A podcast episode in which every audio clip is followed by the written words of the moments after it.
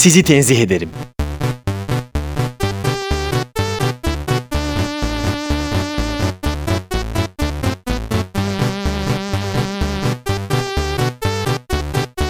Gölgesinden korkan bir radyo programı.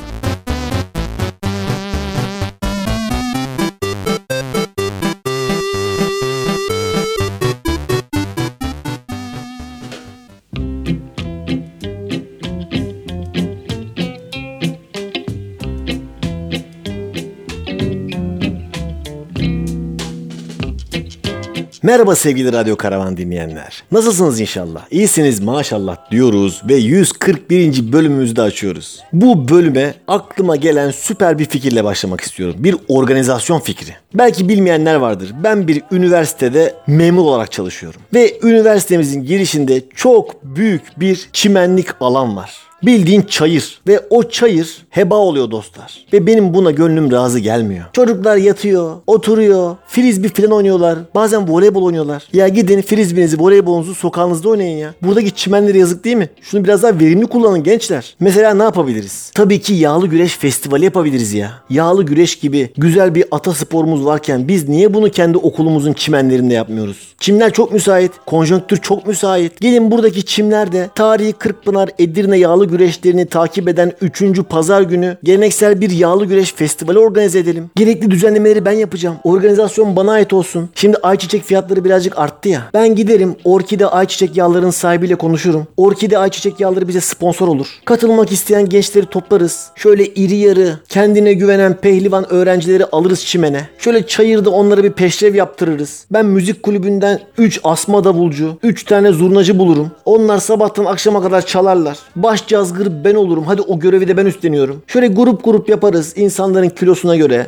Baş pehlivan, orta, orta deste, küçük deste, baş altı. Güzelce sıralanırız. Peşrevlerini yapar gençler. Yağlı güreş tutuşurlar. Fena mı olur ya? Bu çimenler de bir işe yarar. Vallahi ne zaman oradan geçsem canım güreş tutuşmak istiyor. Ama dişime göre birini bulamıyorum maalesef. Sonra biz onlara kıspet yaptırırız. Ben giderim toplu kıspet yaptırırım bir yerde. Şöyle kıspetin arkasına kendi bölümlerini yazdırırız isterlerse. Ne bileyim ekonomi bölümü, dil bilimi, çeviri bilimi, iktisat falan. Şöyle güzel bir gözümüz gönlümüz bayram eder ya. Kıspetten dalarlar, paçadan dalarlar, kazık yaparlar. Bence bunu değerlendirsinler. Ben Spor Fest'te de konuşacağım. Diyeceğim sonuçta bu da bir spordur. Atasporumuz. Bu fikrimi çok olumlu karşılayacaklarını düşünüyorum. Ben geçen ay izledim Kırkpınar'ı. Vallahi gayet güzel spor ya. Ben geçen program bahsetmiştim. İnsan Kırkpınar'ı izleyince pehlivan olası geliyor. Gerçi ben Dünya Kupası'nı izleyince de futbolcu olmak istiyorum. Ben ne izlersem onu olmak istiyorum. Şimdiden iri yarı arkadaşlara tehditlerde bulundum. WhatsApp'tan yazdım. Dedim böyle bir projem var. İsmini de bu güreş ya da güreş bu ya da yağlı fest falan koyarız. Güzel de reklamını yaparız. Hadi afişlerini de ben yapayım. Hadi o işi de üstleneyim. Yeter ki katılım olsun. Ülkemiz, okulumuz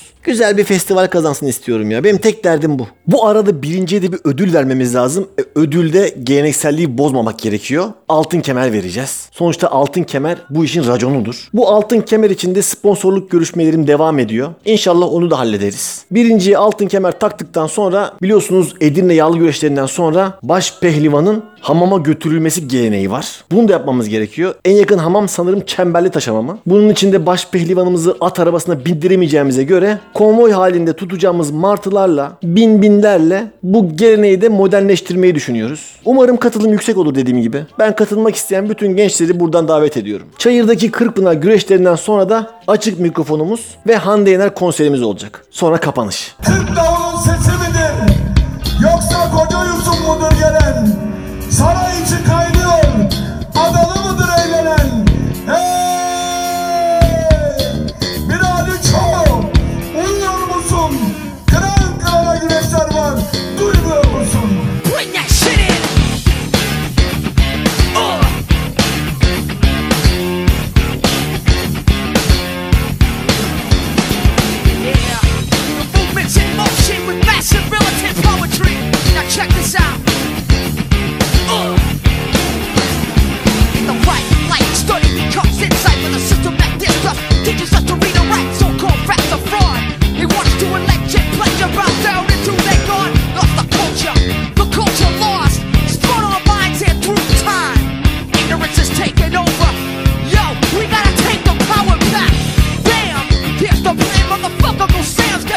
Who I am, raised up the ear, dropped the style.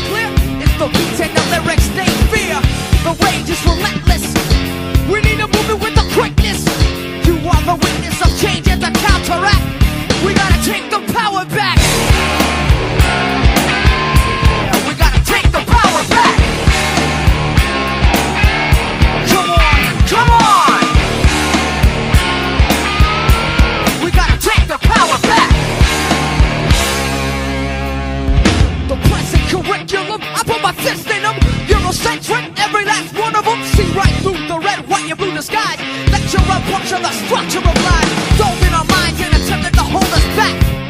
We've got to take it back. Holes in the spirit causing tears and fears. One-sided stories for years and years and years. I'm inferior, who's inferior? Yeah, didn't even check the interior of the system. Who cares about only one culture and that? So we gotta take the power back. We gotta take the power back. Come on, come on. We gotta take the power back.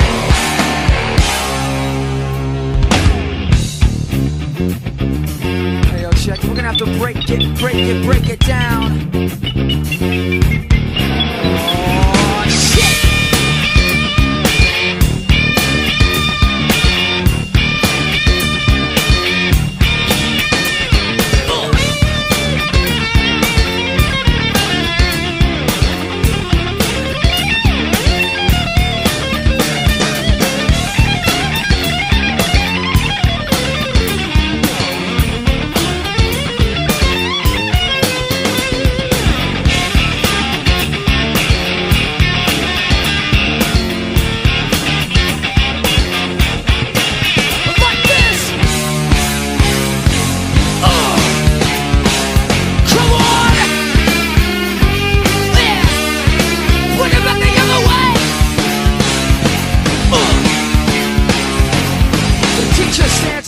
Class, but the lesson plan he can't recall.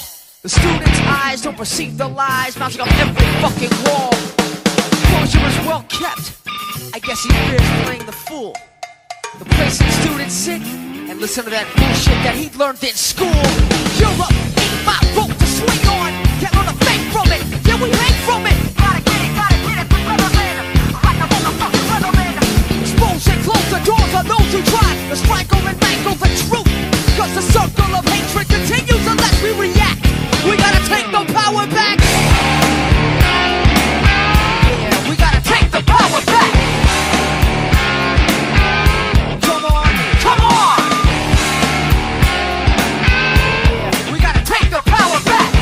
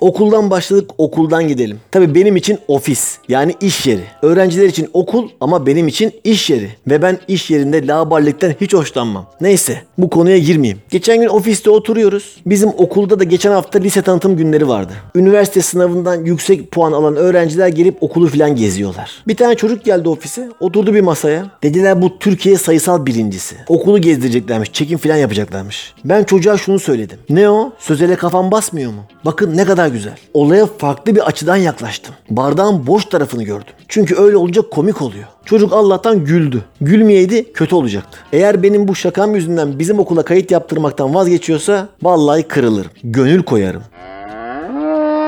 Okuldan bahsetmişken okul hayatım boyunca hep rastladığım ve sonu hep aynı biten bir olay vardı. O da şuydu. Öğretmen dersi anlatırken dersi kaynatan, arkada konuşan birileri olurdu. Öğretmen derdi ki, ya çocuklar dinlemiyorsunuz madem, dinleyene bari mani olmayın. Eğer dinlemeyeceksiniz çıkın dışarı yavrum, kızmayacağım derdi. Ve genelde hep bu konuşan insanlar utanırdı ve kafalarını öne doğru eğip susarlardı. Öğretmen anlatmaya devam ederdi. Artık lisenin son günlerinde bizim arkadaşlar o kadar salmışlardı ki yine böyle bir olay sonrasında mevzu hiç alışık olmadığım bir şekilde bitti. Hoca yine dedi ki, ya arkadaşlar konuşuyorsunuz, tamam siz dinlemiyorsunuz da bari dinleyene mani olmayın ya dedi. Dışarı çıkabilirsiniz ya dedi. Kızmam dedi yani. Yok yazmayacağım dedi. Bunun üzerine arkadaş diğer konuştuğu arkadaşlarına baktı. Sonra yerden basketbol topunu aldı. Yavaş yavaş çıkmaya başladı. Öğretmen de şaşkın şaşkın bakıyor. Çıkarken de arkadaşlarına dedi ki, geliyor musunuz?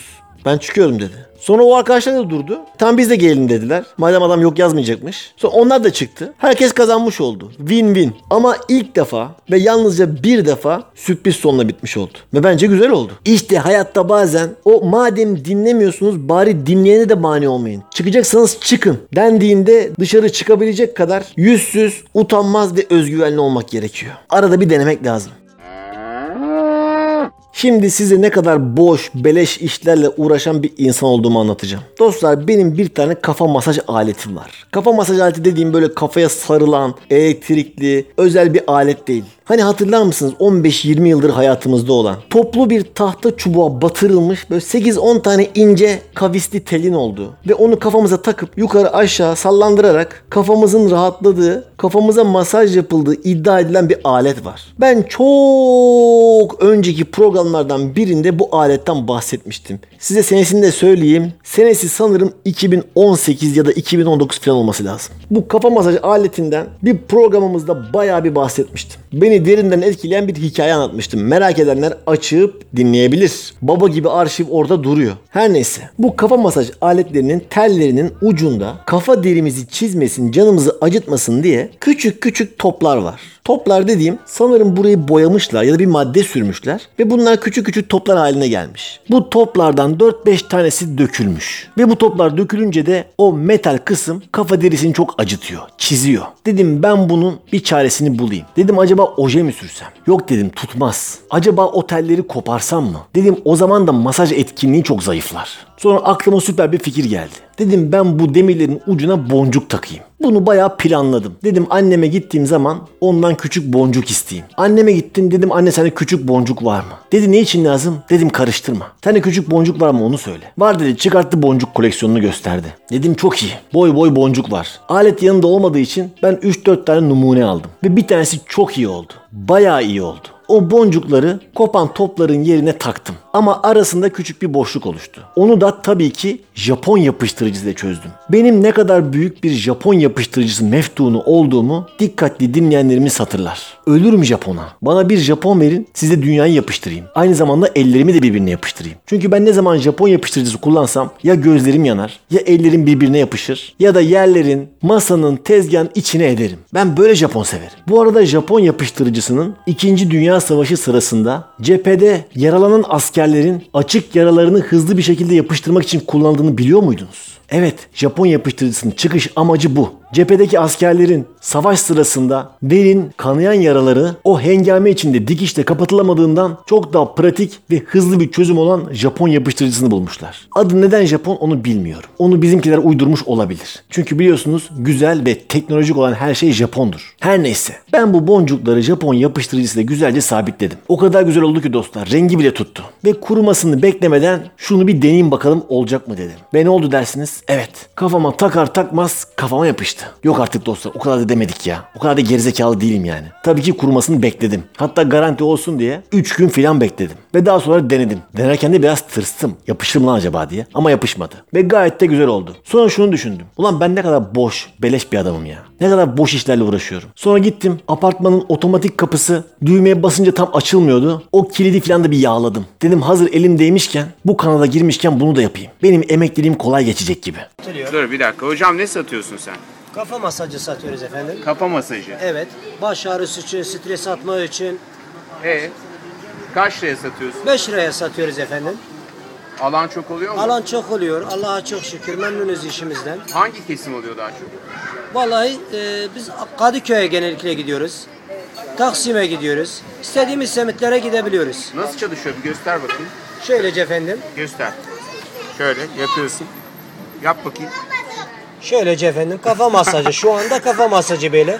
Böyle Sa- mi? Sabit kalınca, sabit kalınca, kalınca baş ağrısını gidiyor. Evet. Hadi alayım bir tane ben bundan. Teşekkür ederim efendim. Ben teşekkür ederim.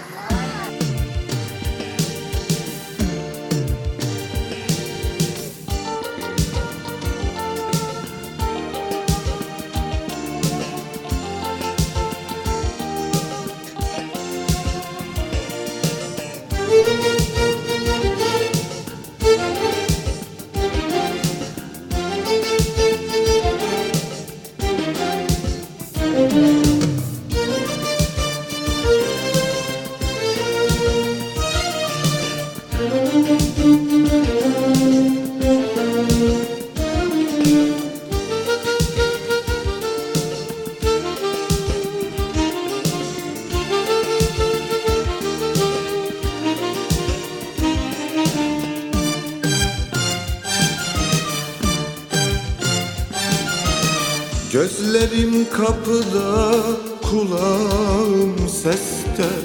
Bir gelebilsen, ah bir gelebilsen. Bu nasıl bir sevda, bu nasıl bir aşk. Bir bilebilsen, ah bir bilebilsen.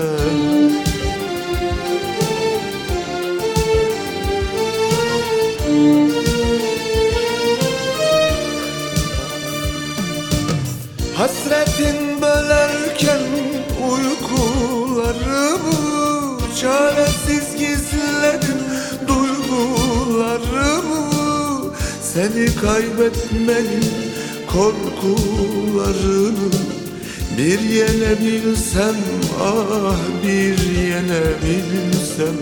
Seni kaybetmenin korkularını bir yenebilsem, ah bir yenebilsem.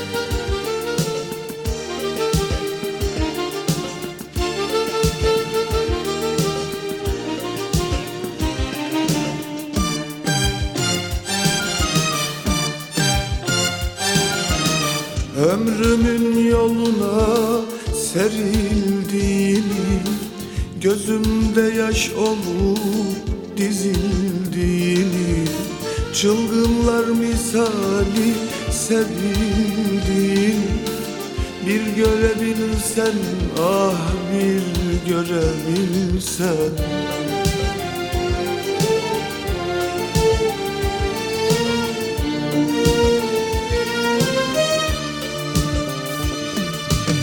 Hasretin bölerken uykularımı çaresiz gizledim, duygularımı. Seni kaybetmenin korkularını bir yenebilsem, ah bir yenebilsem. Seni kaybetmenin korkularını bir yenebilsem, ah bir yenebilsem.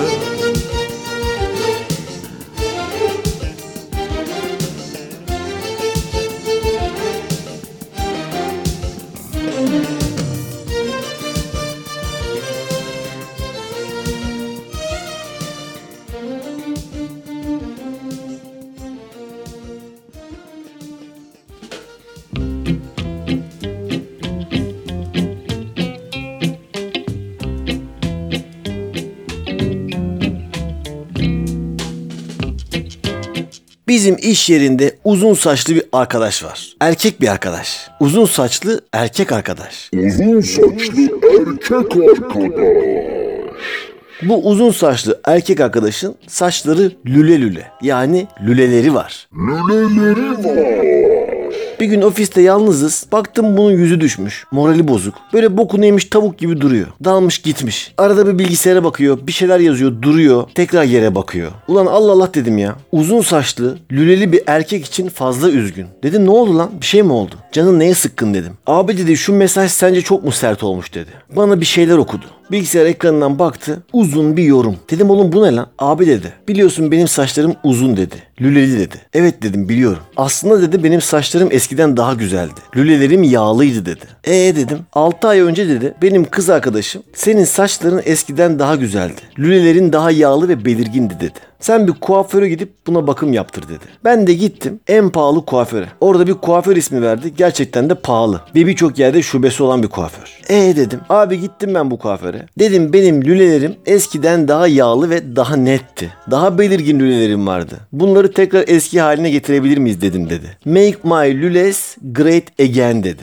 Dedim tövbe tövbe. Ee sonra bu adamlar bana bir fiyat çıkardı dedi. iki bin küsür lira. Dedim ne yapacaklarmış? Botoks yapacaklarmış. Ne? Saçıma botoks yapacaklarmış. O ne lan dedim. Abi böyle bir şey varmış dedi. Saça botoks yapıyorlarmış. Daha belirgin canlı oluyormuş dedi. Bana bir fiyat çıkardılar dedi. Bir de serumlar filan verdiler. Onları kullanacaksın dediler dedi. E mevzu tuhaf bir yere doğru gidiyordu. Abi sonra bunlar bunu kullandılar. Bana bir şeyler yaptılar. Ve benim lülelerim eskisinden çok daha kötü oldu dedi. Ve kız arkadaşım bu işe çok sinirlendi dedi. Saçımı kestik. Başka bir şeyler denedik ama bir türlü lülelerim eski haline gelmedi dedi. Dedim oğlum tamamen kesseydin. Sonuçta kökü sende değil mi? Yok abi. Abi tamamen kesmek istemiyorum dedi. Sonra ne oldu dedim. Sonra kız arkadaşım dedi ki sen git bu verdiğin paranın da hakkını al. Lülelerini de eski haline getirttir dedi. Çok sinirlendi dedi. Hakkını ara dedi. Bunlar senin hakkın dedi. Ben de tamam dedim. Adamlara gittim. Dedim benim lülelerimi eski haline getirin. Adamlar bunun için tekrar bana bir fiyat çıkardılar dedi. Yine iki bin lira civarı bir şey. Ama dediler siz yabancı değilsiniz. Sizin lülelerinizi tanıyoruz. O yüzden bin beş yüz lira yaparız dediler dedi. Sonra ben gittim kız arkadaşıma durumu anlattım. Çok sinirlendi dedi. Dedi. Hemen internete şikayet ver koma yaz dedi. Adamlara her türlü mecradan saldır dedi. Ben de şimdi bir mesaj yazdım. Bu mesajı göndereceğim de acaba çok mu sert oldu diye önce sana okumak istedim dedi. O bana ilk okuduğum mesaj oymuş. Ben ne dediğini anlamamıştım. Dedim vay be. Sonra hemen havaya girdim. Bir avukat gibi yaklaştım. Onu dedim sen burada hiç vurucu bir şey yazamamışsın ki. Bu adamların biraz paçalarının tutuşması için, seni tekrar arayıp hatalarını düzeltmeleri için senin daha vurucu bir şeyler yazman lazım dedim. Ne yazayım abi dedi. Dedim bunlar benim genetiğimle oynadılar yaz dedim. Öyle serumlar yaptılar. Öyle şeyler sürdüler ki benim saçlarımın genetiği değişti yazacaksın dedim. Artık saçımı sıfıra vursam da eskisi gibi çıkmıyor yazacaksın dedim. Artık bu bir estetik, bu bir lüle sorunu değil. Bu sağlık problemidir dedim. Bugün benim başıma gelir, yarın sizin başınıza gelin. Sakın bunlara gitmeyin. Lavaboda kalırsınız. Kalkamazsınız yazacaksın dedim. Abi çok ağır olmaz mı ya dedi. Yok oğlum yaz dedim yaz. Buna böyle güzel bir mesaj yazdırdım ama bayağı acıklı. En sonuna da normalde dava açardım ama hatalarını düzelteceğini düşündüğüm için mahkeme yoluna henüz başvurmuyorum ama hukuki haklarım saklıdır yaz dedim. Bunu bayağı gazladım. Bayağı güzel bir avukat gibi savunmamızı yazdım. En son gönderecek abi kaç yıldız vereyim bunlara dedi. Oğlum dedim tabii ki bir yıldız vereceksin.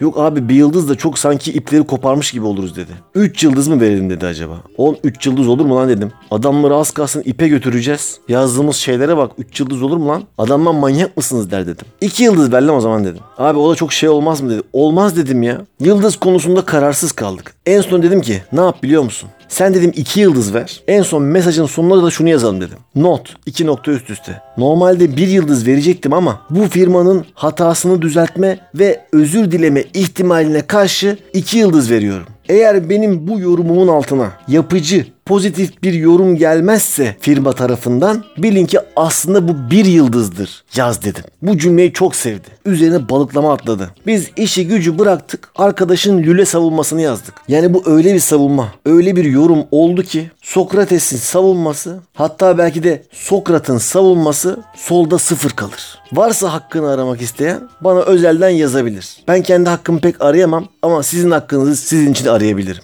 Let's make your lüles great again. Selam çiçeklerim. Saçlarımı nasıl yaptığımı çok soruyorsunuz. O yüzden size çekmek istedim hemen. Benim için yeni bir rutin. O yüzden heyecanlandım. Size de göstermek istiyorum. Şöyle saçlarımın nemini önce biraz havluyla alıyorum. Bu şekilde. Saçlarımın nemini aldıktan sonra Gliss'in bu Million Gloss saç spreyini kullanıyorum. Bunu sadece taramayı kolaylaştırmak için kullanıyorum aslında. Bu şekilde bütün saçlarıma sıkıyorum. Birazcık bekliyorum. Daha sonra uçlardan başlayarak yukarı doğru saçımı taramaya başlıyorum. Bu arada bu fırça, şu an saçlandı göstermek istemiyorum, bu fırça gerçekten canınızı yakmadan tar- tarayabiliyorsunuz saçınızı. Buna inanmıyordum ben ama öyleymiş, aldıktan sonra gördüm. Saçlarımı iyice taradıktan sonra bu Be Beauty'nin bukle belirginleştirici saç bakım kremini kullanıyorum. Saçlarım benim normalde dalgalı sanıyordum ama bunu sürdükten sonra böyle gerçekten bukleler olmaya başladı. Hatta saçın kıvırcık mı diyen bile oldu. Bu şekilde elime alıyorum. İki elimin arasında bu şekilde dağıtıyorum. Daha sonra da kafamı öne eğip saçlarımı yukarıya doğru böyle itiyorum. Hemen gösteriyorum. Saçlarımın önde olduğunu düşünelim ve bu şekilde böyle yukarıya doğru kıstırıyorum. Bu işlemden sonra da kurumasını bekliyorum. Fön makinesiyle kurutunca da aşırı kabarıyor. Kuruyunca da size gösteririm. Bu da saçlarımın kurumuş hali. Kullandığım ürünleri linkliyor olacağım. Umarım hoşunuza giden bir içerik olmuştur çiçeklerim.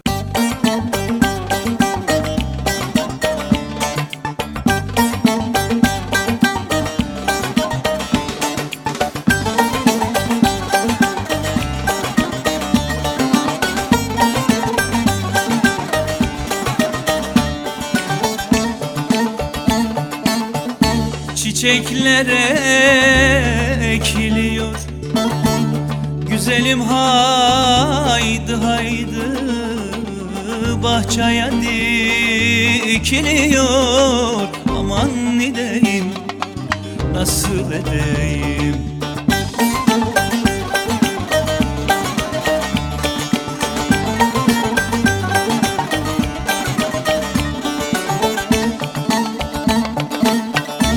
Sen orada, ben burada, güzelim haydi haydi böyle zor çekiliyor. Aman ne deyim, nasıl edeyim? Gel yanıma sevdiğim, bize gidelim. Oh be!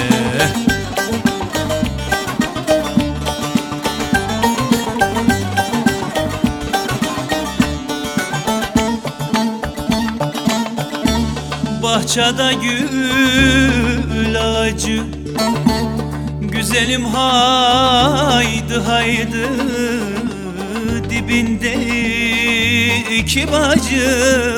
Aman ne deyim, nasıl edeyim?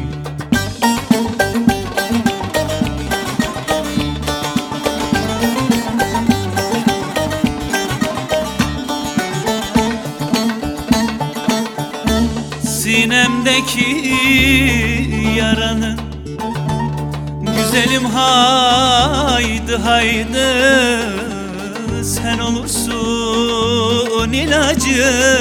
Aman ne deyim, nasıl edeyim? Gel yanıma sevdiğim, bize gidelim. Aman ne deyim, nasıl edelim? Gel yanıma sevdiğim, bize gidelim.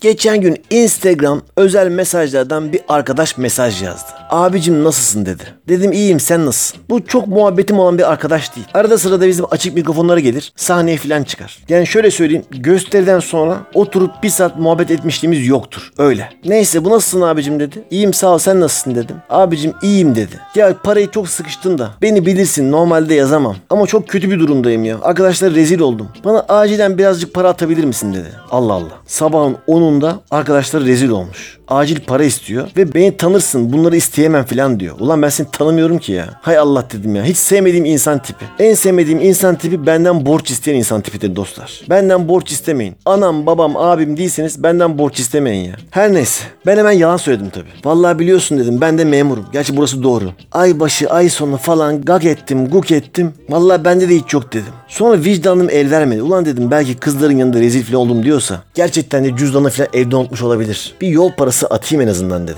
Çünkü akşam sana veririm filan diyor. Biraz durdum. Sonra dedim ki ya sana ne kadar lazım? Bin lira dedi. Dedim çüş. Oğlum çokmuş lan dedim. Sonra üç yüz de olur abi dedi. Ulan bin liradan üç yüze düştü. üç saniyede. Ya dedim ben elli lira filan isteyeceksin sanmıştım ya. Kusura bakma bende de yok dedim. Baktım sustu. elli lirayı beğenmedi it. Ben olsam onu da isterdim. Neyse bir sessizlik oldu, dedim herhalde vazgeçip başkasından buldu. Ulan diyorum adamın bir sürü arkadaşı var, akrabası var. Çok yakın arkadaşları da var, biliyorum görüyorum yani. Benden mi borç istiyorsun ya? Cık cık. Neyse ya filan dedim. İki saat sonra bir daha yazdı. Abi dedi, şimdi bankadayım da cüzdanımı evde unutmuşum. Kendim olduğumu ispatlamak için sana bir link göndereceğim. Sen bana o linki kopyalayıp geri gönderir misin dedi. Ulan dedim burada bir üç kağıt var ha. Bu sıkıntılı bir durum yani. Ama bir yandan da göndersem mi acaba filan diyorum. Sonra abicim ben toplantıdayım yazdım. Yine yalan söyledim, Allah affetsin. Şu an hiç müsait değilim dedim. Konuyu kestirdim. Benim bunu yazmamla beraber bir dakika sonra bir mesaj daha geldi. Abi o dolandırıcı, sakın inanma dedi. Ha dedim. Benim Instagram hesabımı ele geçirdiler. Dolandırıcılık yapıyorlar dedi. Sakın bir şey gönderme. Hesabı geri aldım ben şimdi dedi.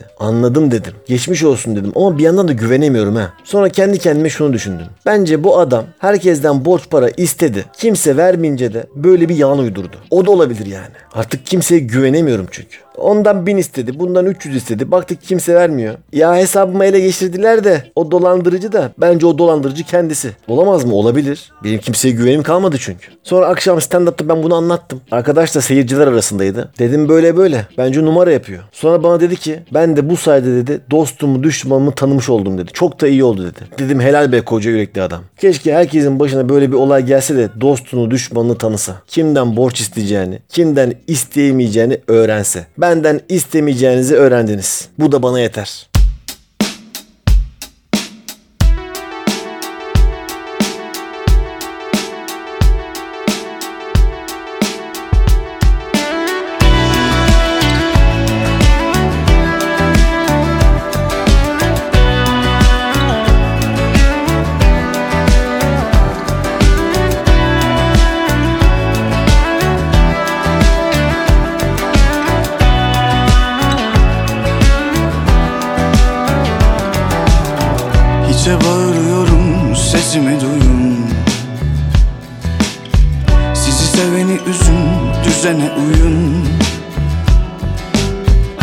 Kazamazsın kazılı kuyum,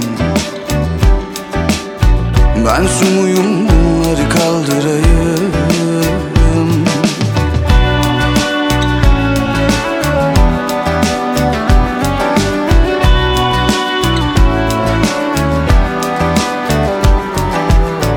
Ama karşımdaki beni görmüyor, ruhum alev aldı sönmüyor. Ben dönüyorum, dünyam dönmüyor. Kime söveyim, kimlere saldırayım? Kalan olmadın, giden olmadın, bana bir kere gülen olmadın. Kalan öyle ben, giden öyle sen, bu gidişle ben biterim anladın. Kalan olmadın, giden olmadın, bana bir kere gülen olmadın. Kalan öyle ben, giden öyle sen, bu gidişle ben biterim anladın mı beni?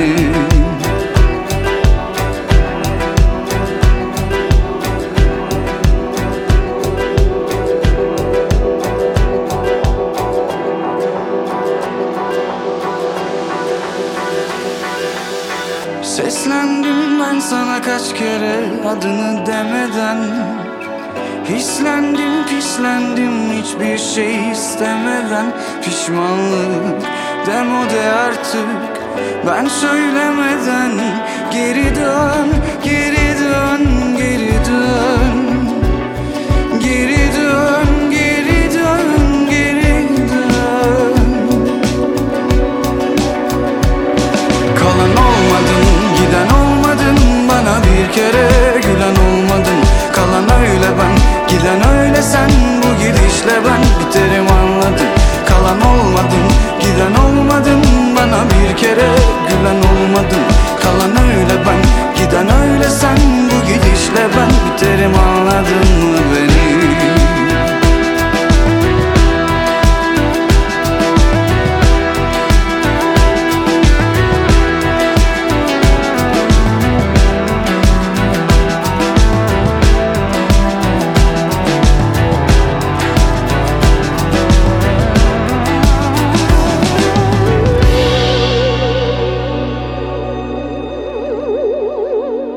Selamın aleyküm dostlar.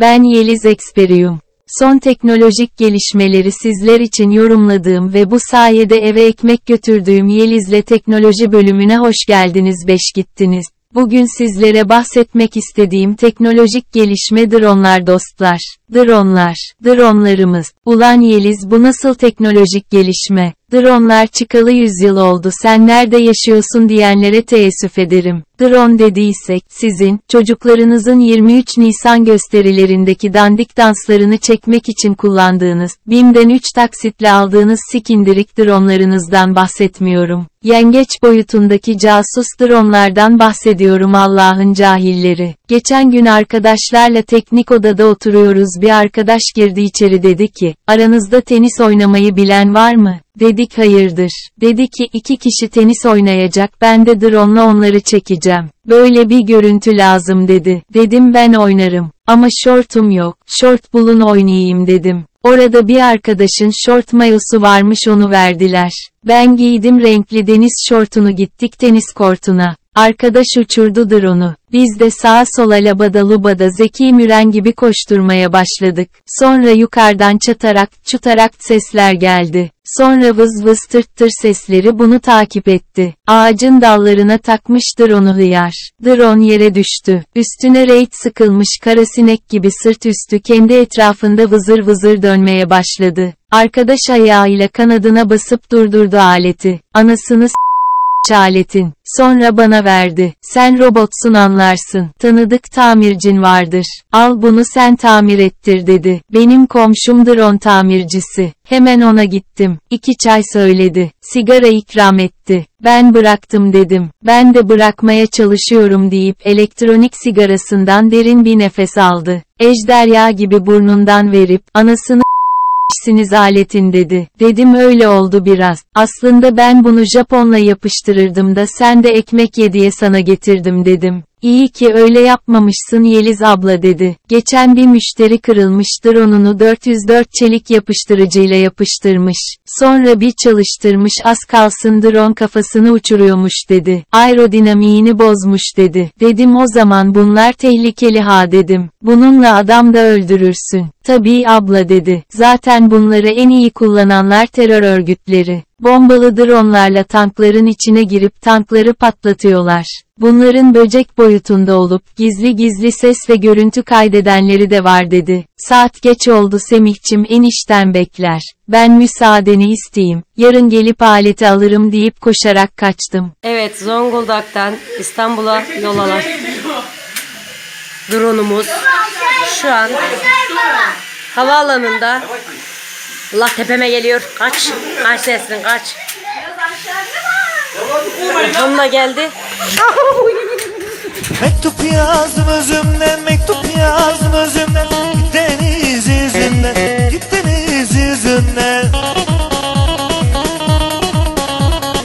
Mektup kurbanın olan, mektup kurbanın olan, öp yarimin gözünden, öp yarimin gözünden. O yeni terlikten su gelir mezeyken, gülüm benzi sararmış esmerli güzellikten. O yeni terlikten su gelir mezeyken, gülüm benzi sararmış esmerli güzellikten.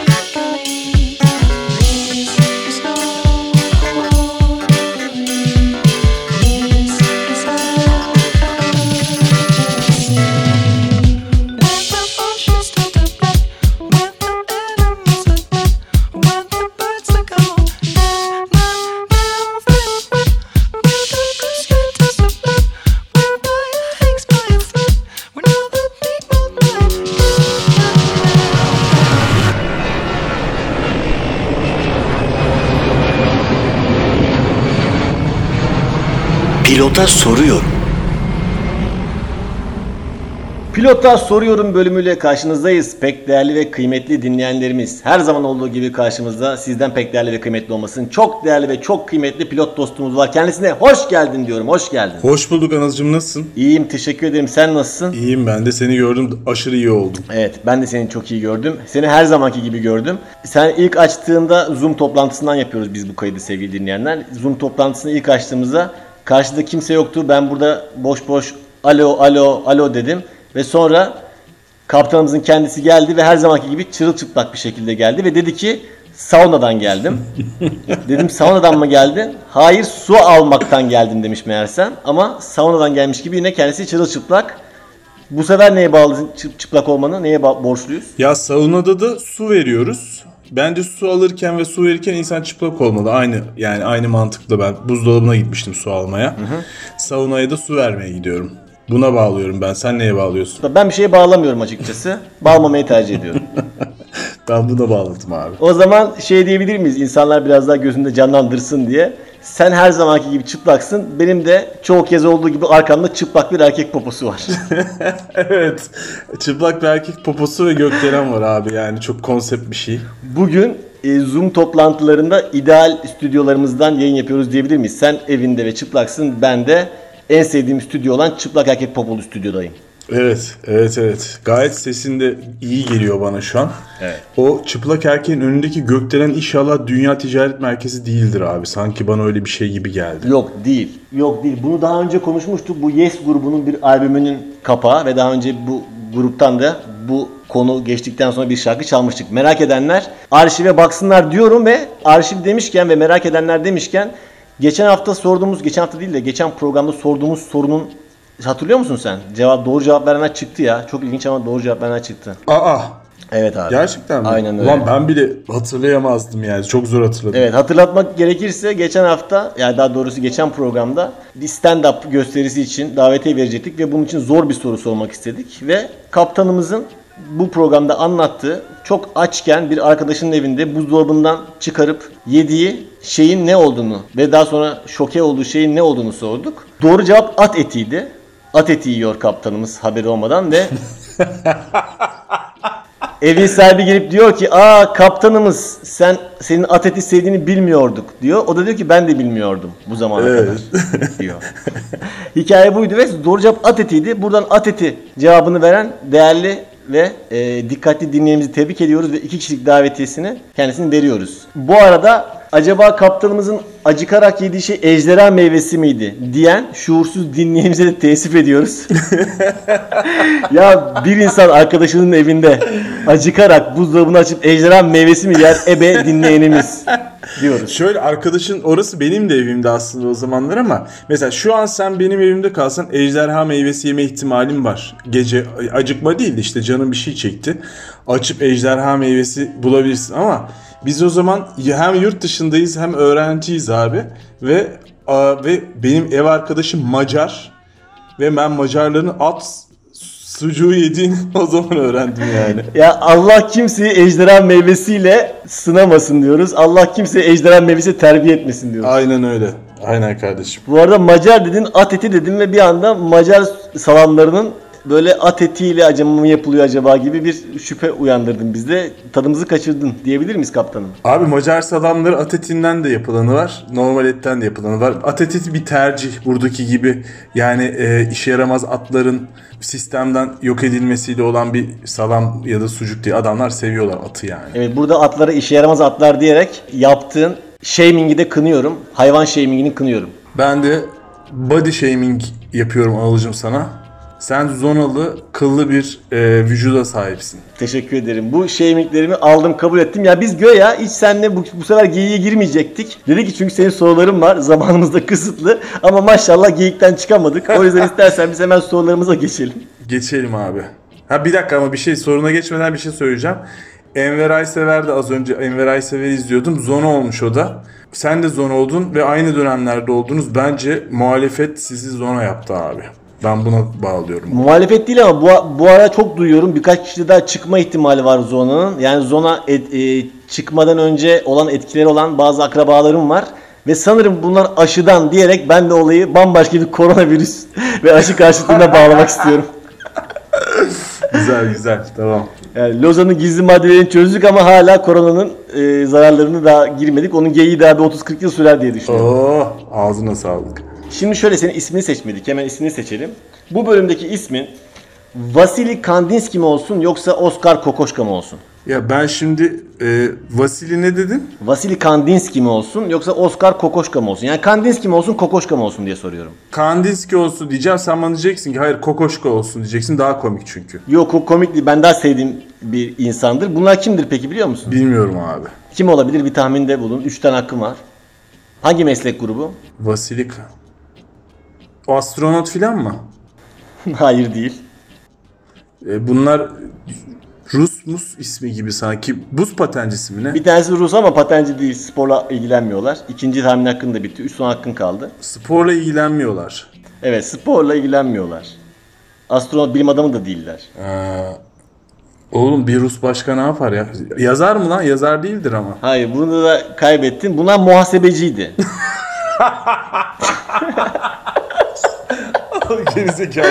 Ya, ya kaptanım, sevgili kaptanım, ya diyoruz ki bilimle ilgilenmiyorlar, sporla ilgilenmiyorlar, ne kaldı acaba ya, dünyada ünlü olabilecek ne kalmış olabilir? Spor, bilim, müzik değil, sanat desene ya, ressam bunlar yani, ressam. Tamam, müzik, sanat işte. Tamam, ressam, ressam evet, ressamlardı bunlar, iki, iki tane süper ressam. Tamam. Tamam mı? Allah rahmet eylesin, ikisi de çok sevdiğim tamam. ressamlardır ama ben Kokoşka'yı daha çok severim.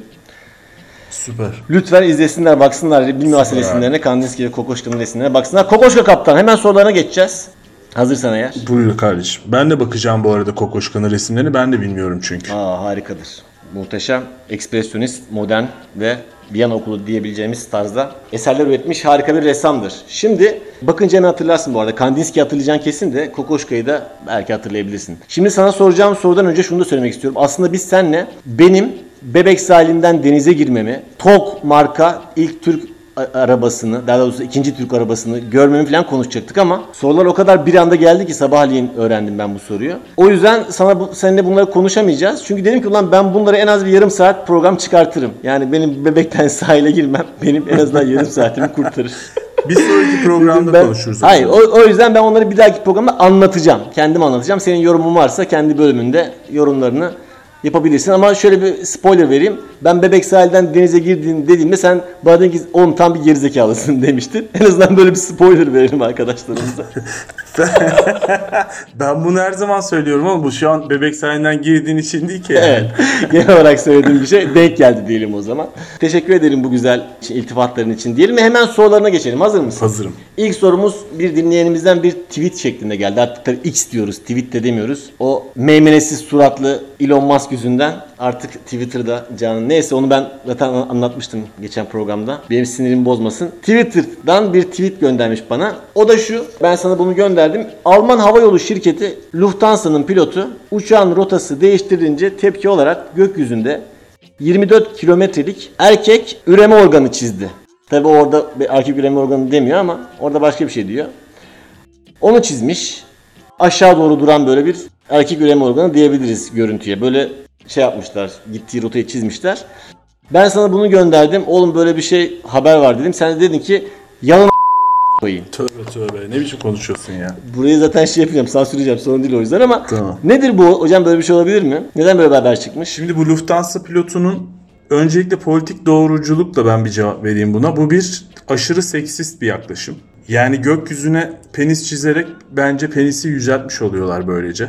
Ben mesela o uçağın içindeki kadın bir yolcu olsam hemen dava açardım pilota. Sen benim bulunduğum uçakla nasıl havaya penis çizersin diye. Bir yolcu tarafından bakıyorum. İki, yirmi dört kilometrelik bir penis düşün.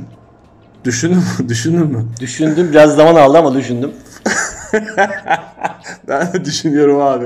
Yani bir en uzun pisti dört kilometre bir, bir havalimanı düşünürsen yirmi dört kilometrelik bir penis düşünüyorsun şimdi, tamam mı? dört kere altı yirmi dört. altı tane havalimanı büyüklüğünde bir penis. Ve bu penisi çizmek için abi yak, yaktığın yakıtı düşün, tamam mı? Çok ciddi bir yakıt problemi de var orada yani. Yani ben ne Lufthansa'nın ne başka bir şeyin buna böyle izin verebileceğini filan, yani viral bir reklam olmadığı sürece buna izin vereceğini düşünmediğim için sana böyle bir şey söyledim. Ha Adam yakmıştır her şeyi, demiştir ki yeter ulan, hayvan gibi yakıtım var. Ben buradan giderim, kocaman bir penis çizerim, ondan sonra giderim, ondan sonra Flight Radar'dan da bunun fotoğrafını çıkar paylaşırım filan demişse artık o adamın gerçekten pilotluk görevini e, artık icra etmiyor olması lazım. Ondan sonra benim yorumlarım şimdilik bu kadar. Bence saçma bir hareket ve gerçek mi bilmiyorum. Bence gerçek değil yani. Evet, çok güzel söylüyorsun. Bu arada gözlerimi yaşarttı bu e, soruya verdiğin cevap ve daha doğrusu bu soruyu sana soracağımı söyleyip resmen hazırlık yapmışsın. Evet. Kağıttan evet. okudun resmen. Yani sanki bir basın açıklaması gibi. İlk defa bir soruya hazırlandığını gördüm. Evet. Çok teşekkür evet. ederim yani hem programımıza hem bölümüne hem kendine. Hem insanlığa hem de dinleyenlerimize olan bu saygından dolayı.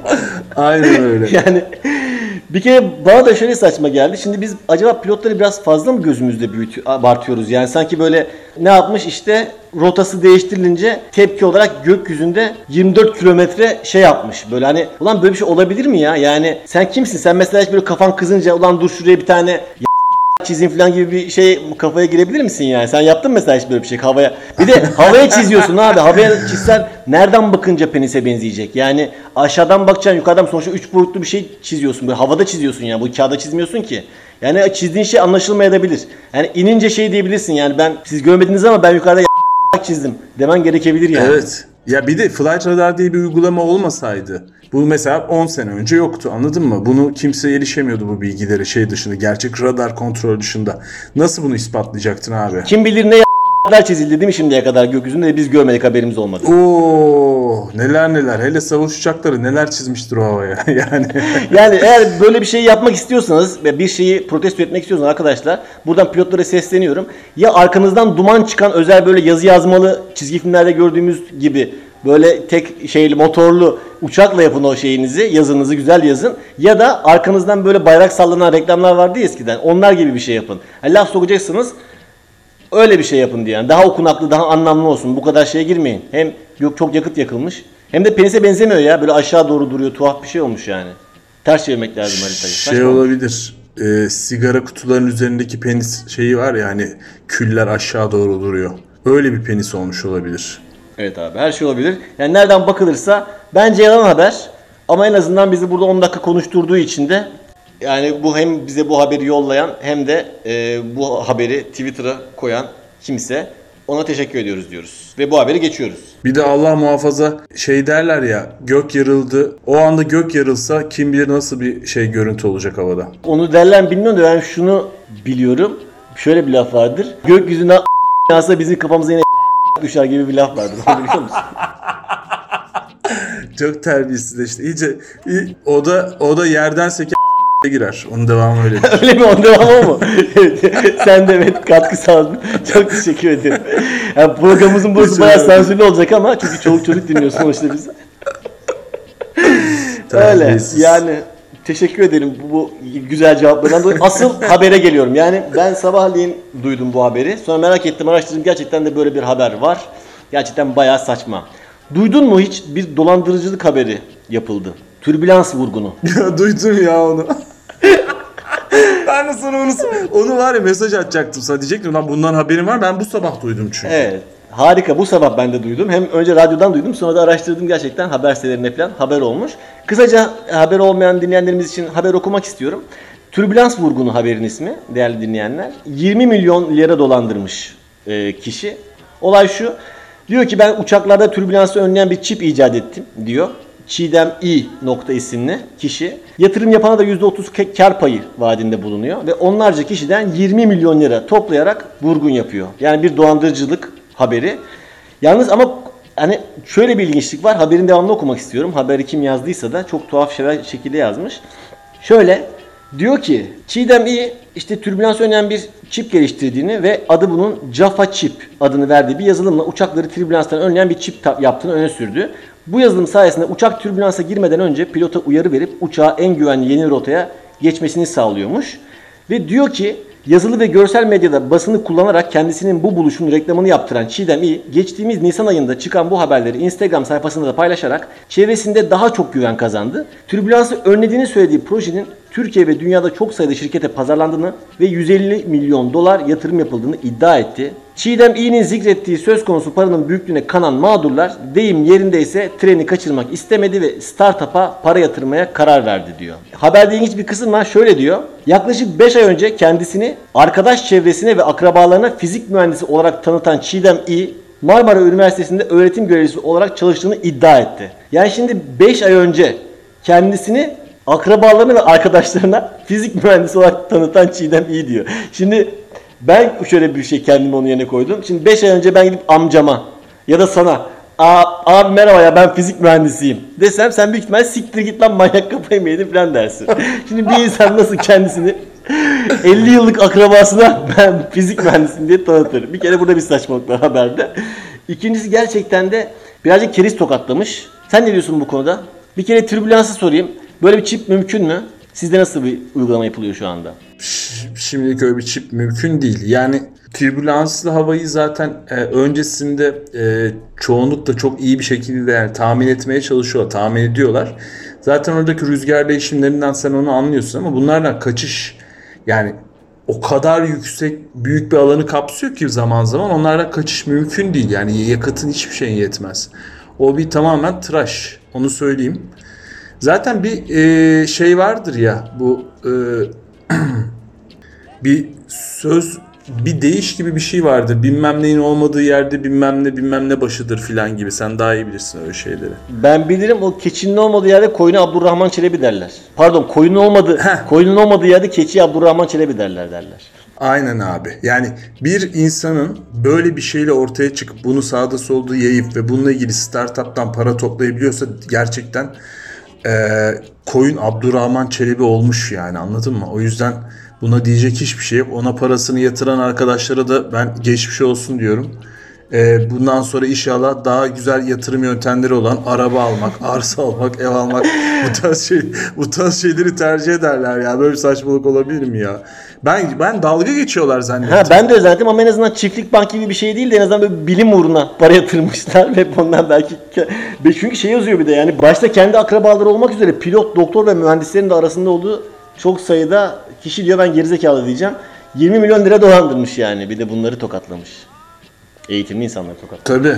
Abi o o o parasını oraya bırakan arkadaşların gerçekten elini eteğini çeksinler, gitsinler bir yerde, tamam mı? Ağrı'da bir yerde, bir köyde böyle e, şeyden tekrar sıfırdan başlasınlar, anladın mı? Medeniyete sıfırdan başlasınlar yani. Hani hayvan yetiştirsinler, bitki yetiştirsinler, tahıl eksinler, sonra yeni bir çağa geçsinler, şey sanayi devrimi yapsınlar, ondan sonra gelsinler abi. Bunu buna inanan adamın benim çiftlik banka inanan adam zaten diyor ki ben cahilim diyor, ben paramı yatırdım diyor. Buna inanan adamın bir de doktorun, moktorun gerçekten bu dünyada artık ne diyeyim ya, hiçbir şey diyemiyorum yani. Ben gerçekten dalga geçiyorlar zannettim. Ben böyle hani asparagas haberleri olur ya onlardan zannettim. Oğlum gerçekmiş lan. Böyle bir şey olabilir mi ya? Çok ağır konuştum. Tek teşekkür ederim. İçin dolmuş gerçekten. Peki şöyle bir çip çip çıksa ben yarın desem ki ben de bir çip geliştirdim. Türbülansı önleyen bir çip ama pilotların sokuyoruz öyle çalışıyor desem. Sen bunu kabul etmek için denek olur musun acaba? Ter, terbiyesizlik yapma. Terbiye. Bunu kabul edecek insanlar tabii ki var. Çok güzel konuşuyorsun. Bu arada o zaman hem programımızın hem de bu bölümümüzün sonuna gelirken de şunu söylüyoruz. Bakın son cümlede ne diyor? Deyim yerindeyse treni kaçırmak istemediler ve startup'a para yatırmaya karar verdiler. Bakın başlarına bu geldi. O yüzden siz startup'a para yatırmayın. Gelin stand-up'lara para yatırın diyoruz. Ve bu çarşamba... Güzel. Kadıköy Muhafta saat sekizde ve aynı gün saat dokuzda bir üst sokakta Woodstock'ta ilk defa bir yerden çıkıp bir yere gideceğim. Bir fantazim daha gerçek oldu. Woodstock'ta da saat dokuzda sahne alacağım. on beş ve on dakikalık setlerim olacak. Hemen ertesi gün Perşembe günü de Kadıköy Dünya Bar'da açık mikrofonumuz olacak. Onu da ben sunacağım. Ve bir soru daha sorarak davetiye vereceğiz. Sorumu da sorayım mı? Yine seninle alakalı bir soru. Tamam sor. Geçen programların bir tanesinde biz yine sevgili pilotumuz Kokoschka kaptanla e, aynı evde yaşıyorken ben bir gün gelmiştim. Pilotumuz salonda her zamanki gibi çıplak bir şekilde uyuyordu. Kalktı ve dedi ki geçen Sivas'a gittim. Gerçekten hiçbir şey yok. Sadece bir şey var dedi. O şeye gittim ve gerçekten bayağı güzel yapmışlar dedi o şeyi. Sivas'ta hiçbir şey olmadığı halde pilotumuzu bu kadar etkileyen, gezdiren ve beni de daha sonra ağzımı açık bıraktıran ve bu konu üzerinde programlar yaptıran, hatta dergilere bile yazı yazdırtan konu neydi diyoruz. Sivas'ta ne olabilir ki hem pilotumuzu hem de beni bu kadar şaşırtmış olabilir? Bu sorunun cevabını bilen bir talihli dinleyenimize iki kişilik davetiye veriyoruz. Ne davetiyesi? Ağustos ayındaki Boğaziçi Komedi Kulübü'nün herhangi bir stand-up etkinliğine. Bana özelden yazabilirsiniz. Programın altına da yazabilirsiniz Instagram postuna Radyo Karavan'dan. Eğer doğru cevap verirseniz iki kişilik davetiye sizin oluyor. Bu hatırlatmamızı yaptıktan sonra sana da çok teşekkür ediyoruz. Var mı eklemek istediğin son bir şey? Ee, eklemek istediğim bir şey yok. Ben de belki bu gösterilerinden bir tanesine ya da iki tanesine gele- geleceğim bu ay. Yani bu hafta. Yarın, ertesi günler falan. Ondan sonra sen bir şeyi fark etmedin. Benim yüzüm böyle patlamış. Hiç fark ettin mi bunu? Fark ettim ya onu fark ettim. Ya, burnumdakini fark ettim. Alnımdakini fark etmemiştim. Yüzün yaralanmış. Hayırdır, ne oldu? Ee, şey... Kavga etmiş gibi duruyorum aslında da kavga etmedim abi. Şeyde pa- Panama'da şeye çarptım. Kafamı havuzun içerisinde bir gizli bir duvar yapmışlar, oraya çarptım abi. Aa, aa Panama'da kafanı ve burnunu, alnını ve burnunu yarılacak kadar çarptın. Evet. Balıklama mı atladın evet, peki? Evet. Hani balıklama atlayıp mı çarptın? Yok, atlamaktan değil abi.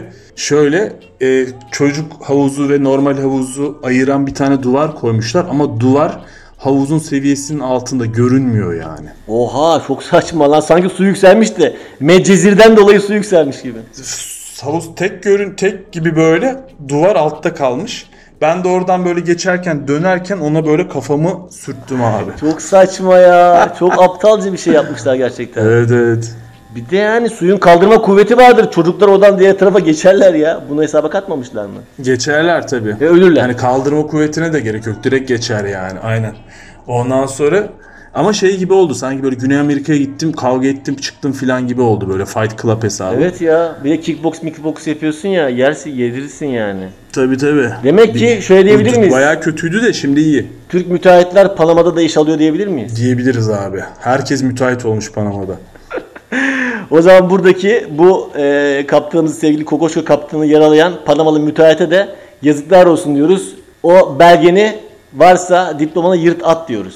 Düdüğünü as diyoruz. Aynen öyle. Panama kanalına atsın yırtıp. Ve Panama'nın panı ananın diyerek kendisine de madem terbiyesizce başladık terbiyesizce devam ederek bu programımızı bitiriyoruz. Kokoschka kaptan, çok teşekkür ederim. Renk kattın yine her zaman olduğu gibi. Ben teşekkür ederim. Sana iyi uçuşlar ve yaralanmadan yapacağın yüzüşler diliyoruz bol bol. Eyvallah, ben teşekkür ederim. Görüşmek üzere. İyi yayınlar. Çok teşekkürler. Bir dahaki programda da görüşmek üzere. Hoşça kalın diyoruz. Gel beraber hoşça kalın diyelim. bir, iki, üç Hoşça kalın.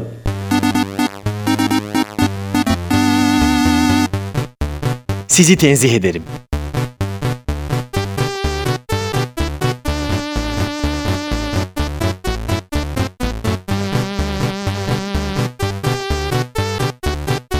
Gölgesinden korkan bir radyo programı.